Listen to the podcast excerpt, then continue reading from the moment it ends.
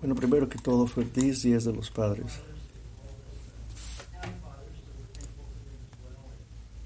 Le damos gracias a Dios porque todos tenemos papás. Y quiero decirles también que quiero mucho a mis hijos y estoy agradecido con Dios. Yo doy gracias a Dios porque mi papá me dio muchos consejos a través de mis años y por eso estoy muy agradecido. Antes de que empiece, quiero decirles, preguntarles cómo están.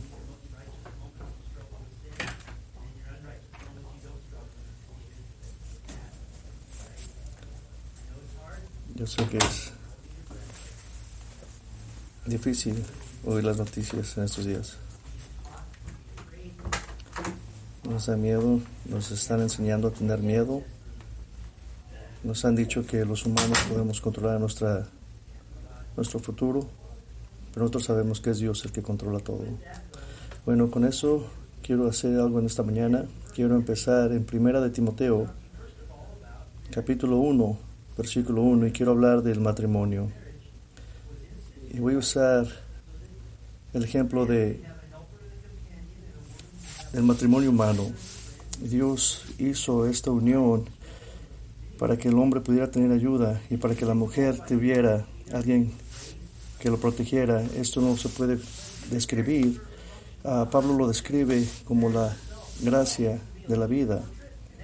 Pero este retrato es para que nosotros podamos ver cómo es que Dios nos enseña sobre la iglesia de cómo está en unidad con Cristo. En Efesios 5 podemos ver eso. Pero el matrimonio no simplemente nos enseña a ver lo que está pasando ahorita, sino la consumación que va a venir en el futuro. La iglesia es la novia de Cristo y la unión de la iglesia con Cristo no ha pasado. Nosotros todavía no hemos mirado al novio, cara a cara, que es Cristo. Entonces sí va a haber un día en el futuro donde vamos a poder mirar eso, donde todos los creyentes en Cristo vamos a estar juntos con Él en esta unión formal. En el Apocalipsis 19:7 dice, gocémonos y alegrémonos y démosle gloria, porque han llegado las bodas del Cordero y su esposa se ha preparado. La novia, la iglesia está preparándose Estamos siendo conformados a la imagen del Hijo según Romanos 8:29. La novia se está preparando, todavía estamos vistiéndonos. No hay ninguna novia que se levanta y se va a su boda, nada más así. Se empieza a arreglar a las 3 de la mañana para estar lista a la 1 de la tarde. Y ese es el ejemplo que podemos ver de la iglesia. Así estamos preparándonos, estamos alistándonos. Efesios 5:27 dice, a fin de presentarla a sí mismo una iglesia gloriosa que no tuviese mancha ni arruga, ni cosa semejante, sino que fuese santa y sin mancha. Y nosotros como creyentes en Cristo, de la manera que usted mira la iglesia, es, debe de ser grande.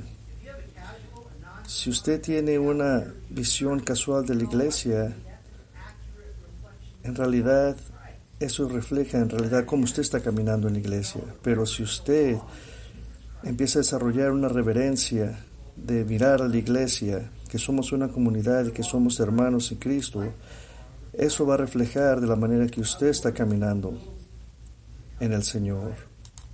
De una manera que refleje que usted camina con el novio, que es Cristo.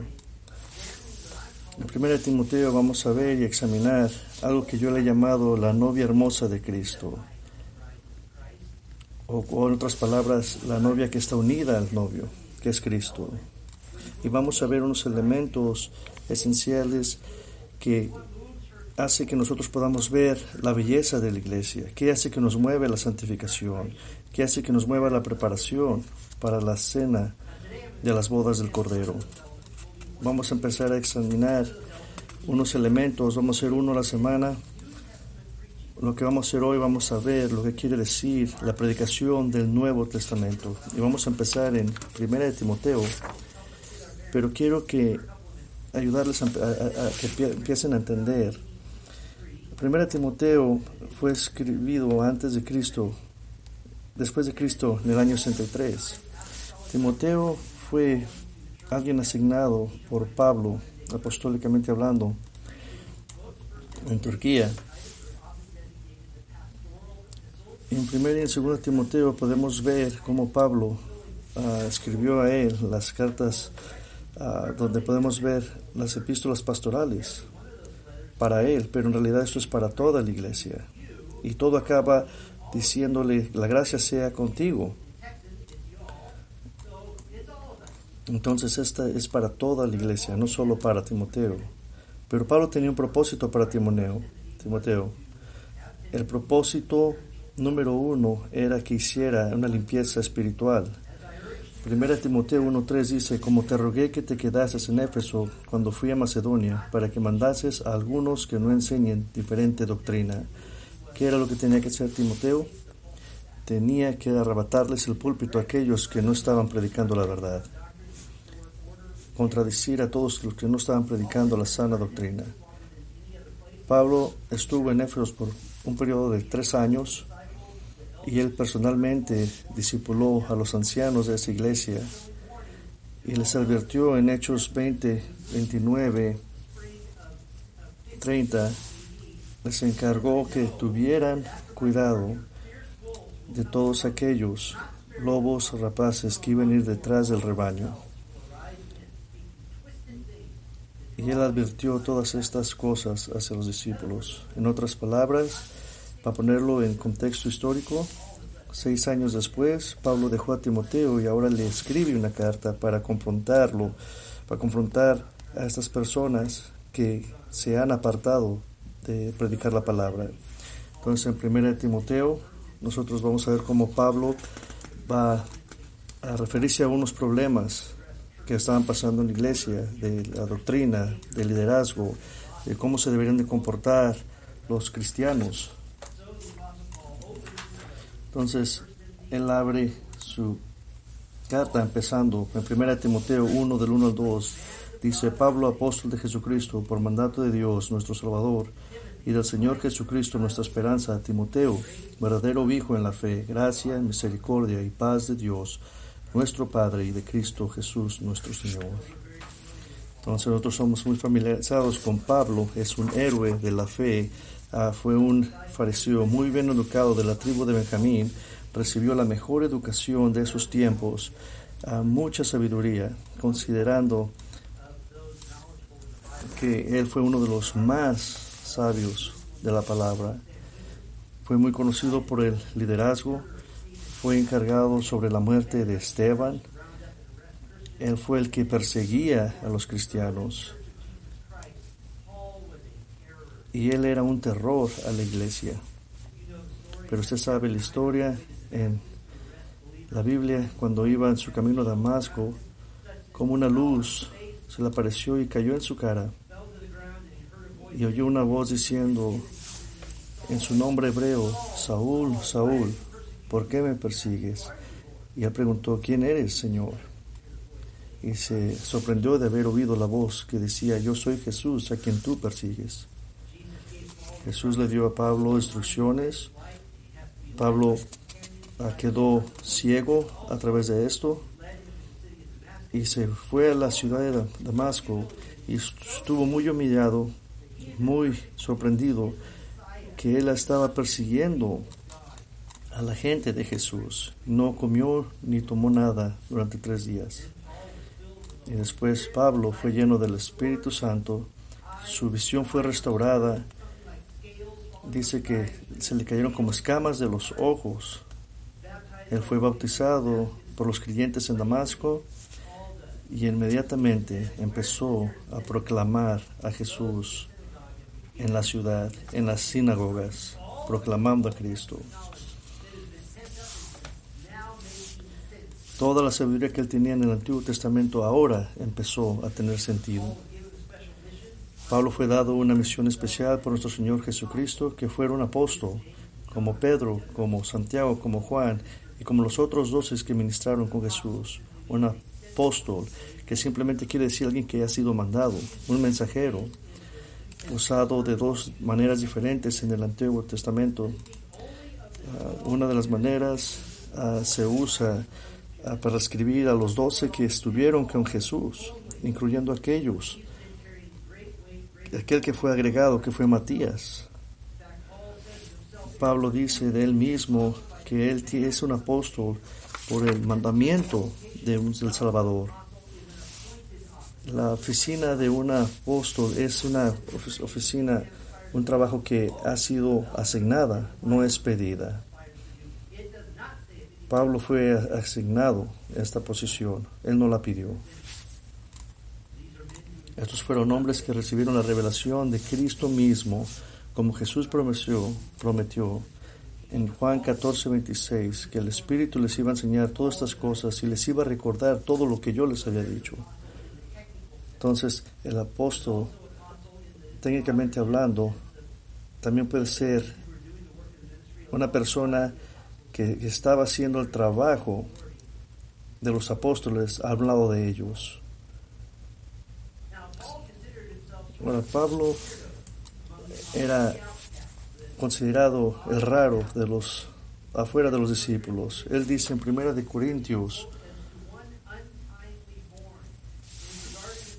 describiéndose como una persona que no era calificada para hacer este trabajo, porque él sabía que él había perseguido la iglesia. Y él mismo dice que Cristo se le apareció a él como a último Y para el resto de la iglesia, de la historia de la iglesia, la iglesia depende de las enseñanzas de los apóstoles. Y es ahí donde Pablo se convierte muy importante para nosotros y eso es lo que yo me quiero enfocar en esta mañana. De los 27 libros del Nuevo Testamento, el Señor escogió a Pablo para escribir 13. Y si le agregamos el libro de Hebreos, que probablemente fue el que lo escribió, es la manera en la que Dios le dio la revelación a él. Y esto es la espina dorsal de la iglesia. Esta revelación final es el pilar de la iglesia. Su predicación es del Nuevo Testamento. Y Él sirve para que podamos ver cómo Él hizo la transición del, del pacto viejo al nuevo pacto. Pablo, un fiel judío que amaba la, ley de Dios del Antiguo Testamento, y, aún él tuvo que haber sido ah, presentado al nuevo pacto, a nuestro Señor Jesucristo. Él fue el que cerró esa brecha entre los dos pactos. Y él enseñaba que Cristo era el Mesías del Antiguo Testamento y él se encargaba de restaurarlos a todos aquellos que él les enseñaba. Pablo es el puente perfecto y a través de Pablo Dios nos dio lo que los teólogos hablan, conocen como las epístolas paulinas, que comienza con Filemón y muchos piensan que acaba en Hebreos.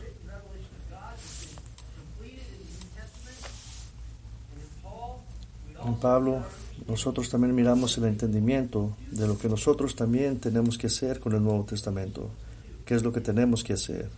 Tenemos que predicarlo, lo tenemos que proclamar como el mensaje central de la iglesia.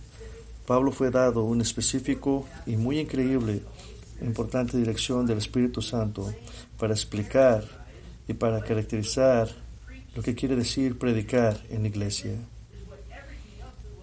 Y de esto vamos a estar leyendo sobre Timoteo, se agarra en esto. ¿Cómo es que debemos de predicar? ¿Cómo es que debemos de, enseñar la palabra? Vaya conmigo a Primera de Corintios, capítulo 1. Yo sé que voy a estar predicando Timoteo, pero todo lo de Timoteo está agarrado de lo que Pablo enseñó en Primera de Corintios. Y vamos a ver en Corintios cómo el Espíritu lo inspiró para ver cómo es que se debe de predicar. Todo lo demás que Pablo predicó y enseñó se centra en estos cuatro capítulos de Corintios, los primeros cuatro capítulos, porque nos enseña todas las asunciones y todos los puntos de comienzo en cómo predicar. Después de enseñar de Corintios, tenemos que verlo porque es el elemento que va a hacer que podamos entender mejor 1 Timoteo. Les voy a dar siete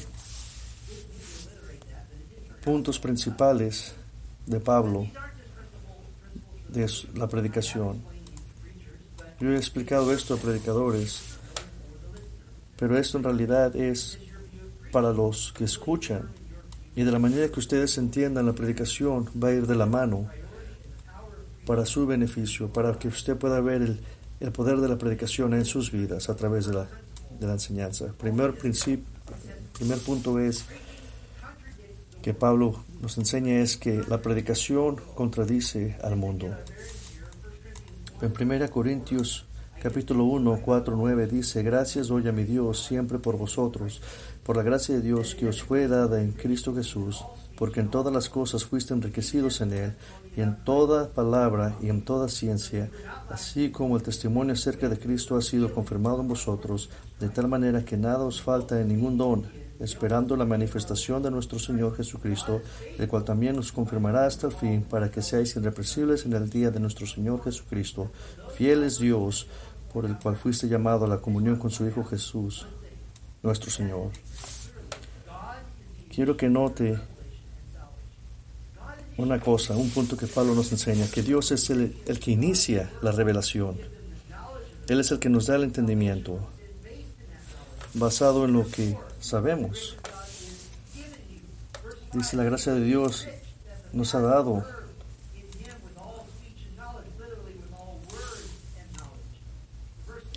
el versículo 6 nos dice que el testimonio de Cristo los confirmó. El versículo 8 dice que Cristo es el que lo va a mantener hasta el final. Dios es el que le habló. Dios es el que inicia la revelación y la salvación. Ahora, con eso entendido, Pablo rápidamente se pone más real en su enseñanza y les llama a unidad en 1 Corintios 1 Dios dice, os ruego pues hermanos por el nombre de nuestro Señor Jesucristo que habéis todos una misma cosa y que no haya entre vosotros divisiones, sino que estéis perfectamente unidos en una misma mente y un mismo parecer. Y esto solamente pasa cuando hay un mandato divino bien entendido. El empezó a regañar a los miembros de la iglesia porque había divisiones entre ellos. Unos decían que eran de él, otros decían que eran de Apolos, otros decían que eran de Pedro y otros incluso decían, oh, yo seguía a Cristo. Pablo les recuerda que él estaba muy agradecido de que nunca bautizó a nadie para que nadie de repente quisiera empezar un culto de Pablo, una secta siguiendo a Pablo. Y él recuerda que en la palabra que Dios no lo mandó a bautizar, sino a predicar. ¿Y qué es predicar? Aquello que ha sido revelado por Dios. La palabra revelada, la verdad. Y esto va en, en, conflicto con, con la sabiduría del mundo. La verdad que Pablo predicaba era del cielo, eterna, perfecta. Y la del mundo es, es no tiene eternidad, le falta sabiduría, es limitada, impura y carnal. Quisiera que tener más tiempo para enseñarles cómo podemos ver en Corintios cuántas veces Pablo recuerda de esto. Dice la palabra de Dios que Dios hizo necia la sabiduría del mundo. Dice que Dios escogió lo, lo, necio del mundo para avergonzar a los sabios del mundo. La Biblia dice que Dios que Pablo predicaba de la seguridad de Dios, no la seguridad del hombre, que predicaba del Espíritu de Dios, no del Espíritu del hombre. Y él mismo nos recuerda que los pensamientos de los, de los sabios son vanos. Pero la palabra que Pablo escribió, podemos ver constantemente este recordatorio. Porque eso es lo importante. Esto es importante porque solo a través de la verdad de Dios tiene sentido la eternidad. Usted no puede ah, entender la verdad de Dios por sabiduría humana. Es, no tiene, es inaccesible al mundo la sabiduría de Dios. En el capítulo 1.21 dice que el mundo no conoció a Dios a través de la sabiduría. No hay nadie sabio que pueda decir que conoce a Dios, que, que pueda decir cómo es que Él piensa. No hay nada, absolutamente nada, ningún libro que pueda decir cómo es Dios. En 2 Corintios capítulo 4 dice que está escondido a aquellos que están pereciendo. Si no es que Dios les enseña la verdad a través de la revelación de Cristo, ellos no podrán ver. En 1 Corintios 2, 10 dice que solamente el Espíritu de Dios es el que le puede dar a usted el entendimiento. La predicación contradice al mundo porque el mundo no tiene específicamente conocimiento de Dios. En verdad, si la predicación es predicación, en realidad debe de contradecir al mundo. Por eso es que los, la gente afuera de la iglesia no puede decir cómo deberíamos de predicar, cómo los políticos en veces empiezan hablando de, de, de cómo la iglesia debería hacer las cosas. Eso es pura necedad. Eso es pura necedad. Esa gente no tiene absolutamente ninguna idea de lo que la iglesia debe de hacer. El mundo continuamente trata de poner la agenda para la iglesia, pero la agenda de la iglesia es de proclamar a Cristo y ellos odian eso. No tienen idea de lo que dicen, no tienen nada que decir. La predicación debe de contradecir al mundo. Pablo da un segundo principio, quiere decir que predicar proclama lo divino, La predicación debe de ser del contenido de, revelación, no de sabiduría humana. 1.17 dice, pues no me envió Cristo a bautizar, sino a predicar el Evangelio, no con sabiduría de palabras, para que no se haga vana la cruz de Cristo. Esto no es una descripción. Esto es una algo que nos debería de impactar a la cultura en la que estamos viviendo ahora.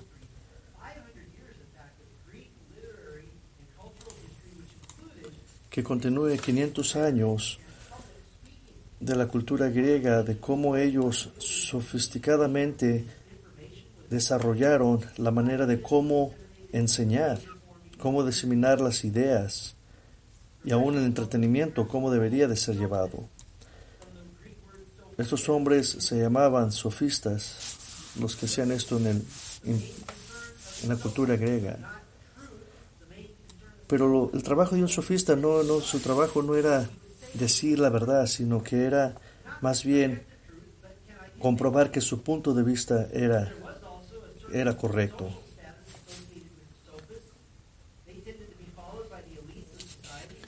Esas personas eran perseguidas por la gente que era élite en esos tiempos. Pablo dice, así que hermanos, cuando fui a vosotros para anunciaros el testimonio de Dios, no fui con excelencia de palabras o de sabiduría. En otras palabras, yo no vine a ser como ellos. En vez de estar hablando palabras elocuentes, él estaba predicando el Evangelio. Él estaba predicando el contenido de la revelación, la cruz de Cristo. El mensaje de Pablo no era humano, era divino. El 1 Corintios Dios 4 dice, ni mi palabra ni mi predicación fue con palabras persuasivas de humana sabiduría, sino con la demostración del Espíritu y de poder, para que vuestra fe no esté fundada en la sabiduría de los hombres, sino en el poder de Dios. Y esto es muy importante para nosotros, porque cuando nosotros nos preguntamos en realidad si somos salvos, nosotros sabemos que somos salvos porque la palabra de Dios nos fue dada y entendimos eso. No podemos comparar la sabiduría del mundo con la divina. Dice, porque la palabra de la cruz es locura a los que se pierden, pero a los que se salvan esto es a nosotros, es poder de Dios. Primera de Corintios 1, 18.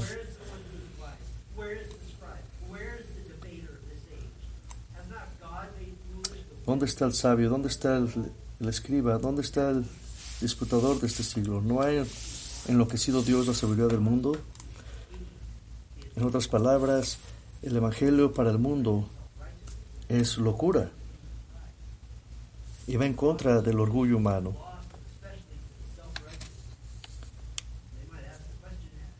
Podrán preguntar, ¿cómo Dios pudo haber sido crucificado?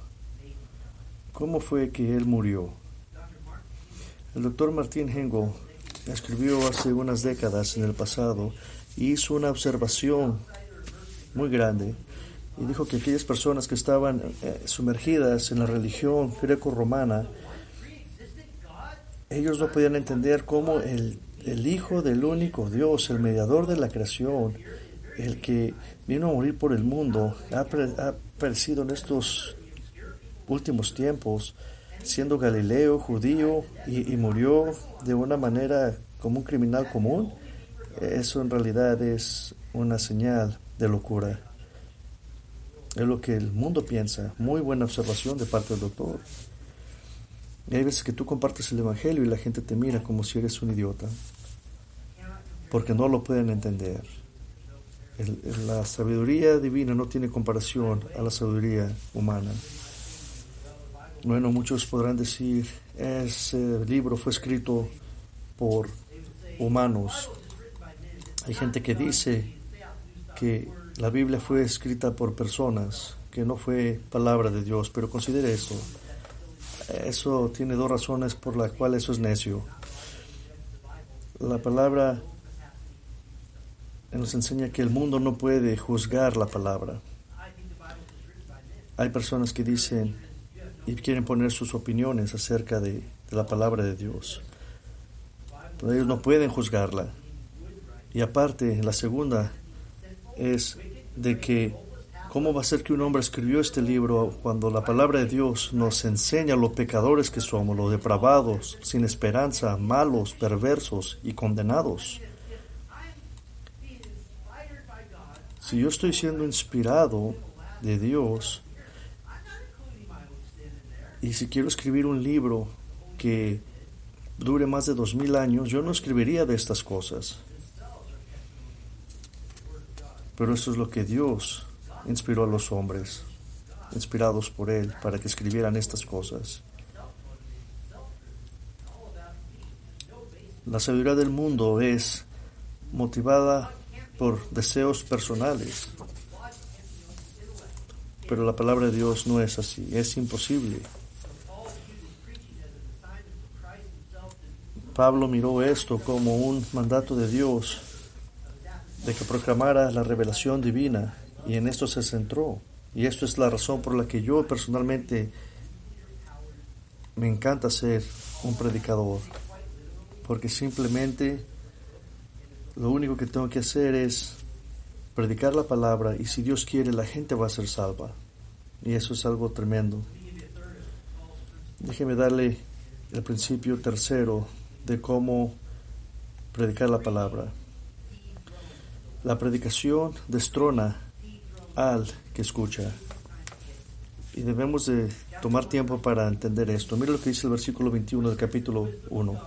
Pues ya que en la sabiduría de Dios el mundo no conoció a Dios mediante la sabiduría, agradado a Dios salvar a los creyentes por la locura de la predicación. Esta palabra predicación en el Nuevo Testamento es, es quiere decir que Rukma. Y eso quiere decir que es proclamada por un heraldo. Y Pablo lo menciona varias veces. Es un término paulino.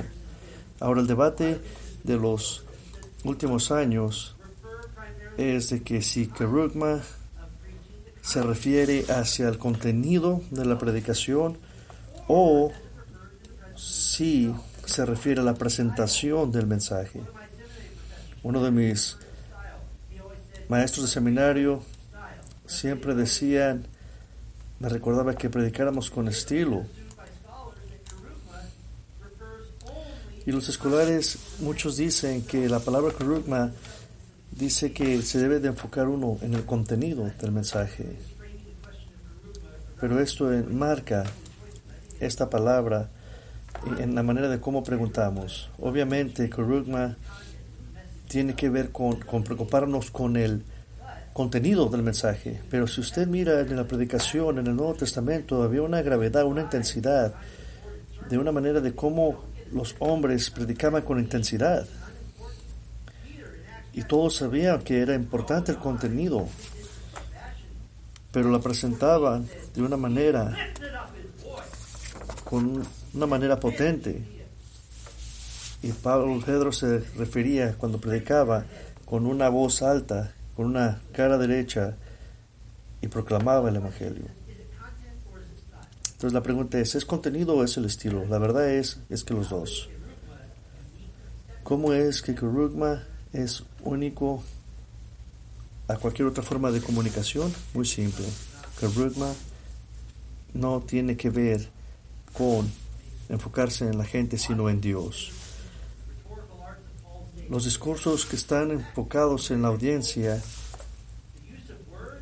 usan palabras persuasivas y usan palabras que pueden dejar la violencia a un lado y, reemplazarlas con palabras que a la gente le agrada.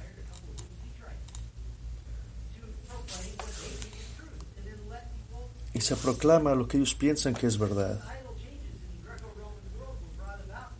En el mundo grecorromano eso era lo que se hacía cambiar la mentalidad de aquellos que los escuchaban. En esta era en la que vivimos, disfruta de, de algo que ellos hicieron, de poder expresar nuestras palabras.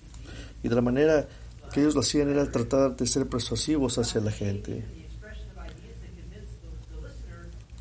Y lo que hacían era de cómo compartir sus ideas de una manera con persuasiva y con talento. Y esa técnica era algo que les ayudaba a ellos a acomodar su mensaje para alcanzar a aquellos que oían. Y se fijaban ellos a qué tipo de persona le estaban hablando, en qué ciudad estaban hablando, y ellos se ajustaban en ese mensaje. Y el mensaje era con el único propósito de, de, alegrar a los que oían. ¿Cómo le llamamos a estas personas hoy en día? Les decimos políticos. La palabra heraldo no es común lo que habla públicamente. Pablo era un heraldo de Dios. Y su mensaje él sabía que venía del maestro y el heraldo simplemente lo que hacía era repetir lo que oía del maestro. El heraldo tenía que estar siempre agarrado de las palabras de su maestro. Su mensaje era directo como el maestro quería que lo diera. Y Pablo, él mismo habló en 2 Corintios 4.2 que dijo, yo rehuso adulterar la palabra de Dios. El sofista era manejado por lo que la gente pensaba, pero el heraldo es manejado por lo que el maestro dice.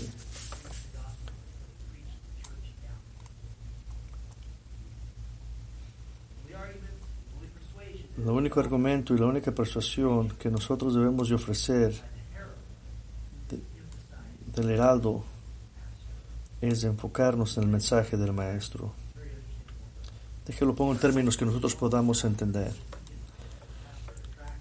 La iglesia que contrata un pastor para que traiga a la gente, en realidad esa iglesia lo que acaba de contratar es un sofista. Nosotros proclamamos la palabra de Dios. En el versículo 20 Pablo dice, ¿dónde están los que debaten en este tiempo? Queriendo decir que la humanidad no puede solucionar el dilema del pecado y la muerte aparte de Dios. La salvación es dada solamente por Dios. De una manera donde las palabras pueden ser leídas por un niño pequeño y entenderlas, pero han sido dadas por Él. Y este mensaje ha sido dado a aquellos, al heraldo concerniente a Cristo en el Evangelio. ¿Sabe? Hay un elemento de la predicación que ha sido enseñado muy poco. Y usted podrá decir, será obvio, pero no lo es. De cómo nos enseñan cosas simples en el seminario de cómo nos enseñan cosas tan simples como proclamar la verdad y pararnos en ella. Ahora, aquí está nuestro punto. Considerando que el heraldo simplemente habla por el maestro, el mensaje de Dios, Dios no va a aceptar y no va a tolerar ninguna ningún orgullo de parte del que está oyendo. Hay gente que no acepta la palabra de Dios. ¿Cómo es que Hollywood presenta a los predicadores como tontos, ignorantes, que no sirven para nada?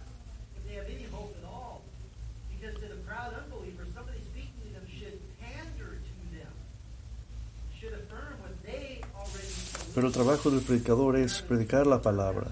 Recuerdo cuando yo estaba joven y alguien me decía, yo no creo en lo que usted está diciendo. Yo en veces quería hacer una defensa y ahora lo que digo en realidad no me importa si me crees o no. Yo simplemente te di un mensaje y ese mensaje más vale que lo creas porque si no va a haber consecuencias. El heraldo de Dios no se conforma a lo que la gente piensa. No quiere congraciarse con las personas. Él simplemente comparte el mensaje de lo que Dios le ha dado.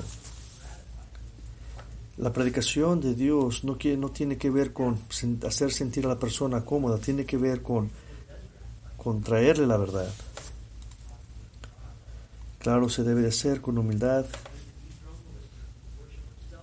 pero nunca con la intención de hacerlos cómodos, sino de destronar aquel que escucha de todo lo malo.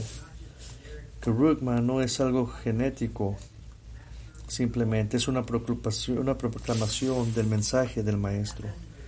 Y ese mensaje va a ser que la gente se enoje o que lo puedan usar para salvación. Como Steve Lawson dice, la predicación en veces trae conforte al que está en tribulación y trae tribulación a aquel que está muy cómodo. La predicación se enfoca en la cruz. Ese es el segundo punto. En el capítulo 1, 22 dice, porque los judíos piden señales y los griegos buscan sabiduría, pero nosotros predicamos a Cristo crucificado para los judíos, ciertamente tropezadero y para los gentiles locura. Escuche ahora, porque todo lo que está pasando en este último tiempo, por todos los disturbios, por el coronavirus, ya todo se está desenfocando del mensaje. Pero nuestro mensaje es traerlos a la cruz. Esto no quiere decir que Pablo no habló de otras cosas. pero el mensaje principal es Cristo. Siempre debe ser Cristo. Hace muchos años, cuando estaba predicando en Isaías, alguien me dijo, estoy preocupado que usted ya no predica de Cristo y la cruz.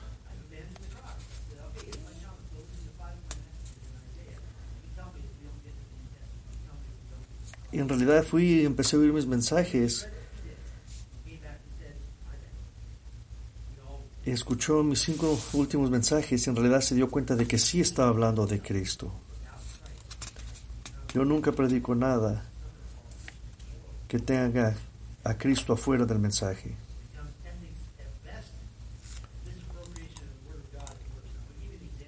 Déjenme darles un ejemplo. Imagínense que de repente yo quisiera predicar en Colosenses 3:22 de una manera donde de que simplemente usted lo pudiera usar para algo que usted puede usar para su propio beneficio, en vez de decirle que se niegue a sí mismo, que tome su cruz. Entonces ahora lo que yo empecé a hacer ya es usar la palabra de Dios para sus propios beneficios y en realidad lo estoy usando para mejorar su vida en vez de mejorar en la santificación para obediencia a Cristo. En Colosenses 1.23 dice, cualquier cosa que lo hagas, hazlo para Dios y no para el hombre. Y tristemente, en, en el Evangelio americano, esto está lleno de predicadores que predican mensajes centrados en hombres, en cómo mejorarse.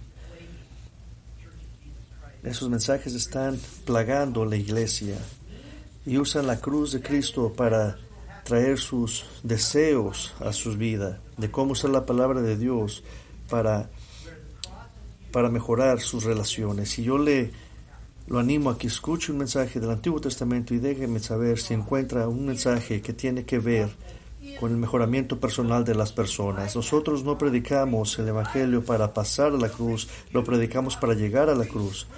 Predicamos para agarrarnos a la cruz. Predicamos de la cruz para ser crucificados en Él y no para nuestros propios deseos. Escuche, la cruz es lo que hace el Nuevo Testamento único en la predicación. Es la revelación a través de la cual Dios trae el Antiguo Testamento promesas a la salvación permanente del pecado y la promesa del Mesías es consumado y completo a través del Evangelio, a través de la cruz. Usted puede ver la cruz en todo el Antiguo Testamento. De repente usted empieza a ver que tiene sentido.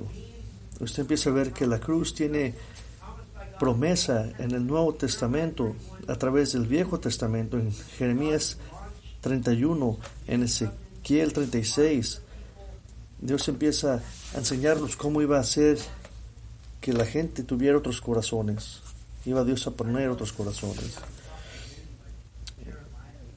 Me gusta sentarme a platicar con hombres como Isaías, con Jeremías, a través de la palabra y oír de cómo miraban las cosas en sus tiempos de cómo era que ellos escribían esas profecías. Y déjenme decirles algo. Si alguno de ustedes se sentara con esos hombres abrir la palabra y mirar cómo era que ellos le hacían, ellos le dirían a usted, déjeme enseñarte la cruz y la resurrección.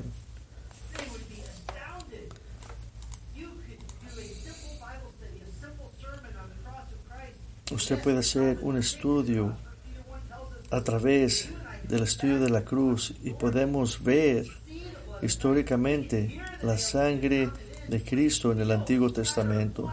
Podemos ver todos los actos que tuvieron que ocurrir para ver a nuestro Señor crucificado. Y podemos ver todas esas cosas que pasaron en el Antiguo Testamento. Y sabemos que Cristo ha ascendido al cielo para ser nuestro abogado, para salvar a aquellos que van a ser salvados.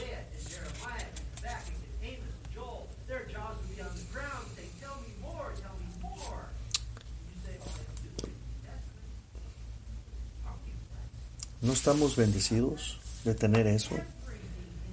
todo lo que sabemos y conocemos se agarra de la cruz. A través de la cruz fue satisfecha la ira de Dios. Nuestro pecado fue pagado.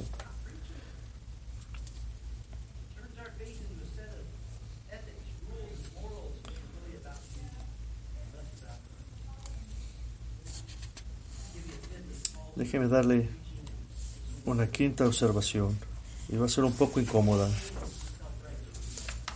La predicación debería de avergonzar a aquel que se cree justo. Oiga lo que dice el versículo 26 del capítulo 1.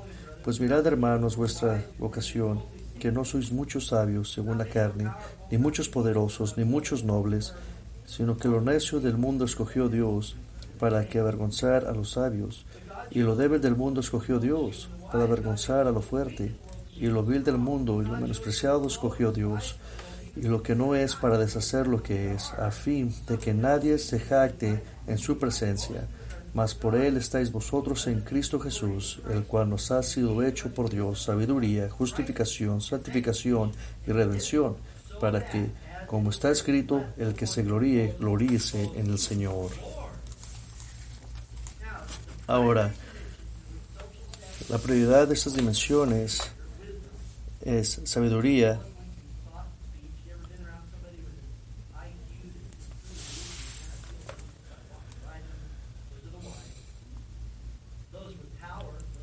los que tienen poder, los que tienen influencia y esos que tienen nobleza, de los que vienen de familias famosas.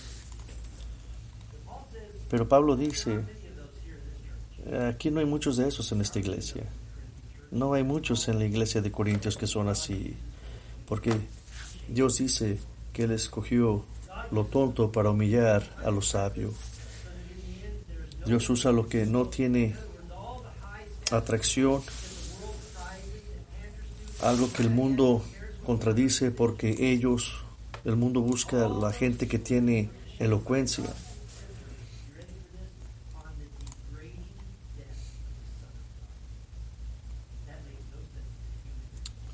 La muerte de Cristo no tiene sentido para el mundo. En el libro de Santiago capítulo 1, 9, dice que la palabra de Dios nos humilla hacia la cruz. Escuche, la palabra que dice así que el heraldo de Dios debe de predicar la verdad. En Jeremías 1.10 la palabra de Dios dice que lo usa para quebrarnos, para destruirnos, pero después para levantarnos. Para aquel que se proclama justo y que confía en sus propios logros y no en Dios. Que van y dicen, yo ir a la iglesia para oír algo que el mensaje del pastor me haga sentir bien. Usted no es justo, usted no tiene entendimiento, usted no busca a Dios usted no tiene precio por su rebelión. Usted no hace nada que agrade a Dios. Sus palabras son mentira y sus palabras tienen verdad. Sus palabras maldicen a Dios. Sus palabras tienen muerte en ellas. Y usted pudiera matar a todos, lo hiciera. Y usted causa ruina y miseria y todo lo que usted toca lo destruye. ¿Y por qué es esto verdad? Porque usted no ha temido a Dios. Porque usted no lo ha proclamado como el Señor de su vida. Y ahorita usted podrá estar diciendo, Steve, eres muy malo en la manera que estás enseñando. Y lo único que estoy haciendo es predicar la palabra, ser un heraldo de Dios, de mi maestro. Esas palabras tienen que ver con destruir el espíritu del orgulloso, de, de arrastrarlo por la tierra, de que pueda ver su, su maldad y lo que no vale.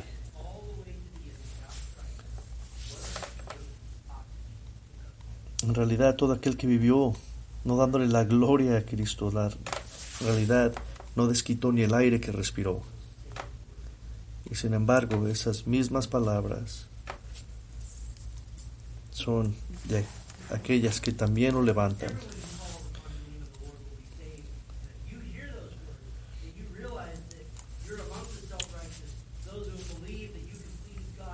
Todos los que creen que pueden creer que pueden satisfacer a Dios por sus propios logros, en realidad no pueden. En Mateo 11:28 dice, venid a mí todos los que estáis trabajados y cargados, y yo os haré descansar. Llevad mi yugo sobre vosotros y aprended de mí, que soy manso y humilde de corazón, y hallaréis descanso para vuestras almas. Eso es lo que dice Jesús para aquellos que ya están cansados de vivir con su pecado. Las mismas palabras de Jesús que destruyen al orgulloso son las que lo levantan para salvación. El principio número 6 de Pablo quiere decir también que la predicación cambia al creyente. En Corintios 2, del 6 al 7, dice, sin embargo, hablamos sabiduría entre los que han alcanzado madurez y sabiduría no de este siglo, sino de los príncipes de este siglo que perecen. Mas hablamos sabiduría de Dios, el misterio, la sabiduría oculta, la cual Dios predestinó antes de los siglos para nuestra gloria. Esta sabiduría es regalo de Dios.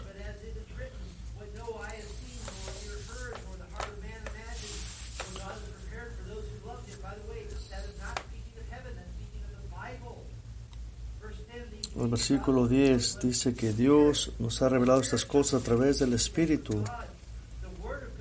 La palabra de Dios fue preparado desde antes para que usted pudiera ser sorprendido por las verdades de Dios.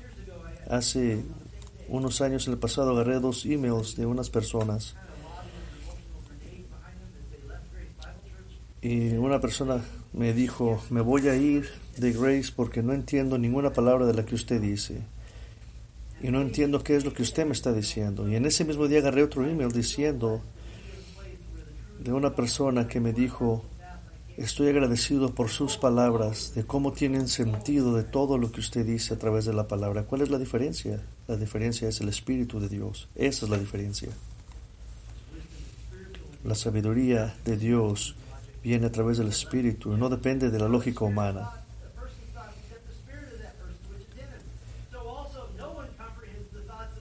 Nadie puede comprender los pensamientos de Dios. Usted no sabe ni lo que la persona de un lado de usted está pensando, menos lo que Dios está pensando. Y esta sabiduría está dada sin medida a todos aquellos que estamos en Él, en el Señor, para que podamos entender con libertad el conocimiento de Dios con un corazón abierto a través de cómo escucha la palabra ser predicada. La palabra de Dios es la esencia de sabiduría para aquellos que conocen a Dios, interpretando las verdades espirituales a aquellos que son espirituales. Ahora, ¿ha mirado el cambio?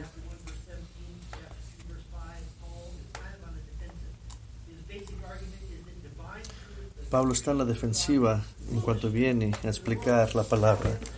Dice que para el mundo es necedad.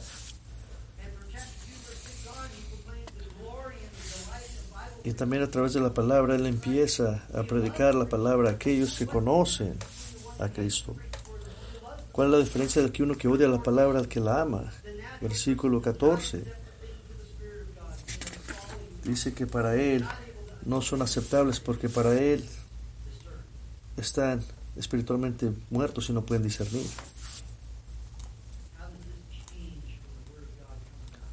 ¿Cómo esto hace que usted madure en la palabra de Dios? ¿Cómo es que usted se acerca más y más a Cristo y se convierte más y más en Cristo a través de sus acciones?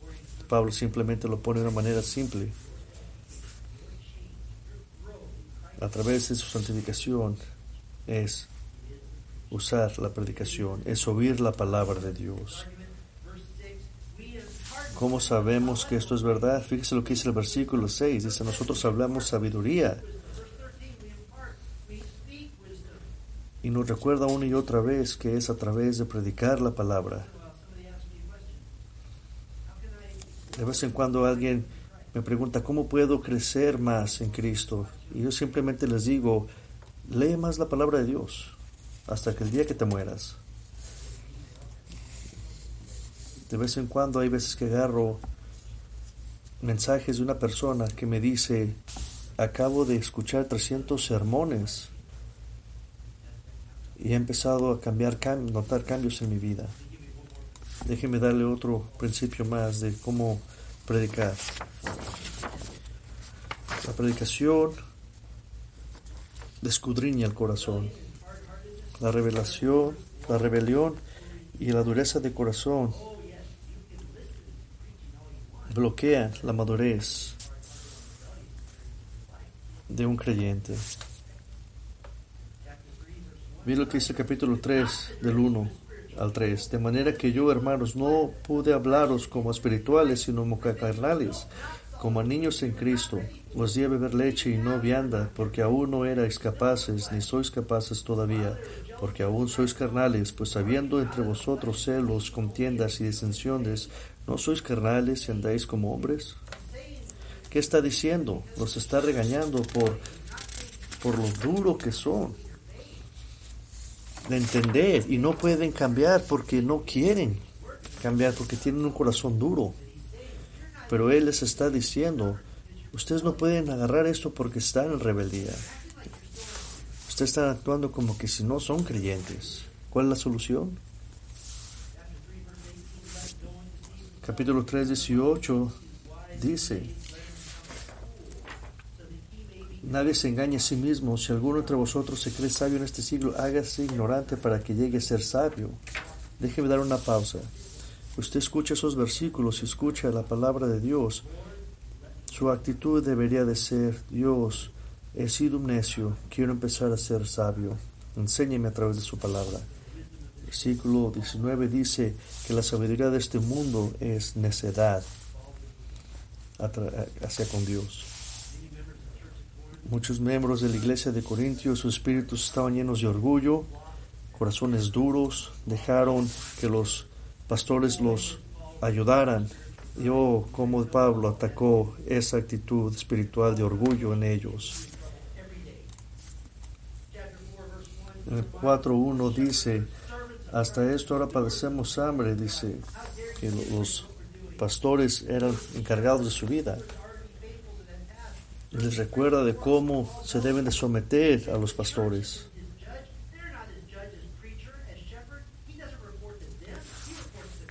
Pablo no se reporta hacia nadie, sino hacia Dios. Sí, el predicador predica para el beneficio de la gente, pero predica más bien para la gloria de Dios. Y si eso quiere decir que la gente se va a molestar, entonces que así sea. y después critica severamente a aquellos que pensaban en Corintios que podían hacer mejor sin los predicadores y sin los líderes.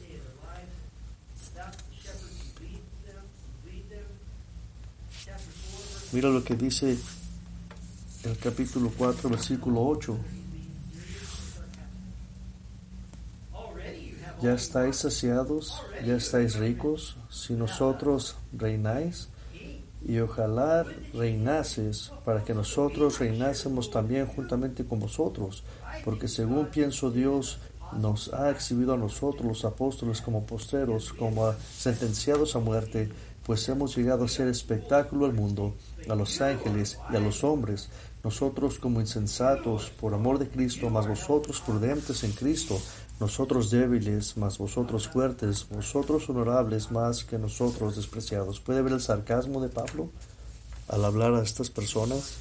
Y luego Pablo le recuerda de cómo los predicadores son tratados en el mundo. Versículo 11. Hasta esta hora padecemos hambre, tenemos sed, estamos desnudos, somos abofeteados y no tenemos morada fija. Nos fatigamos trabajando con nuestras propias manos. Nos maldicen y bendecimos, padecemos persecución y lo soportamos. Nos difaman y rogamos. Hemos venido a ser hasta ahora como la escoria del mundo, el desecho de todos. Pero después Él se calma y les recuerda y les vuelve a enseñar su amor diciendo en, el capítulo 4.14, no escribo esto para avergonzarnos, sino para amonestaros como a hijos míos amados. Pero al final del capítulo, como un buen padre espiritual, les da una oportunidad. ¿Qué queréis? ¿Iré a vosotros con vara o con amor y espíritu de mansedumbre?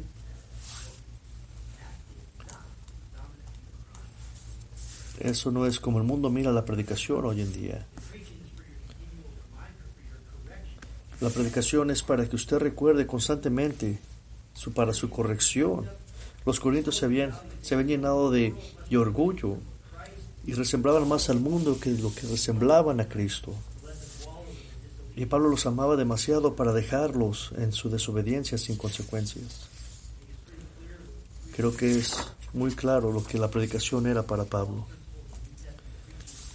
Los principios de Pablo de cómo predicar en estos tiempos son diferentes a lo que el mundo cree que debe de ser hoy en día. ¿Y por qué es así? Porque estamos siendo transformados, preparados para poder ser la novia de aquel novio sin mancha, sin arruga, para que nosotros podamos abrazar, deje y abrace la predicación y deje que todo lo que la predicación traiga en su vida lo molde y lo limpie, preparándose como una buena novia para el novio que es Cristo. Amén. Pues, Padre, le damos las gracias por la claridad de su palabra. Estoy muy contento de cómo vamos a empezar a, a estudiar el libro de Timoteo, palabra a palabra, versículo a versículo, de cómo podemos, como aquellos que ya hemos sido salvados, asegurados, pero en el proceso de ser santificados, de parecernos más a nuestro Señor Jesucristo, para poder aprender cómo ser la novia que su Hijo se merece.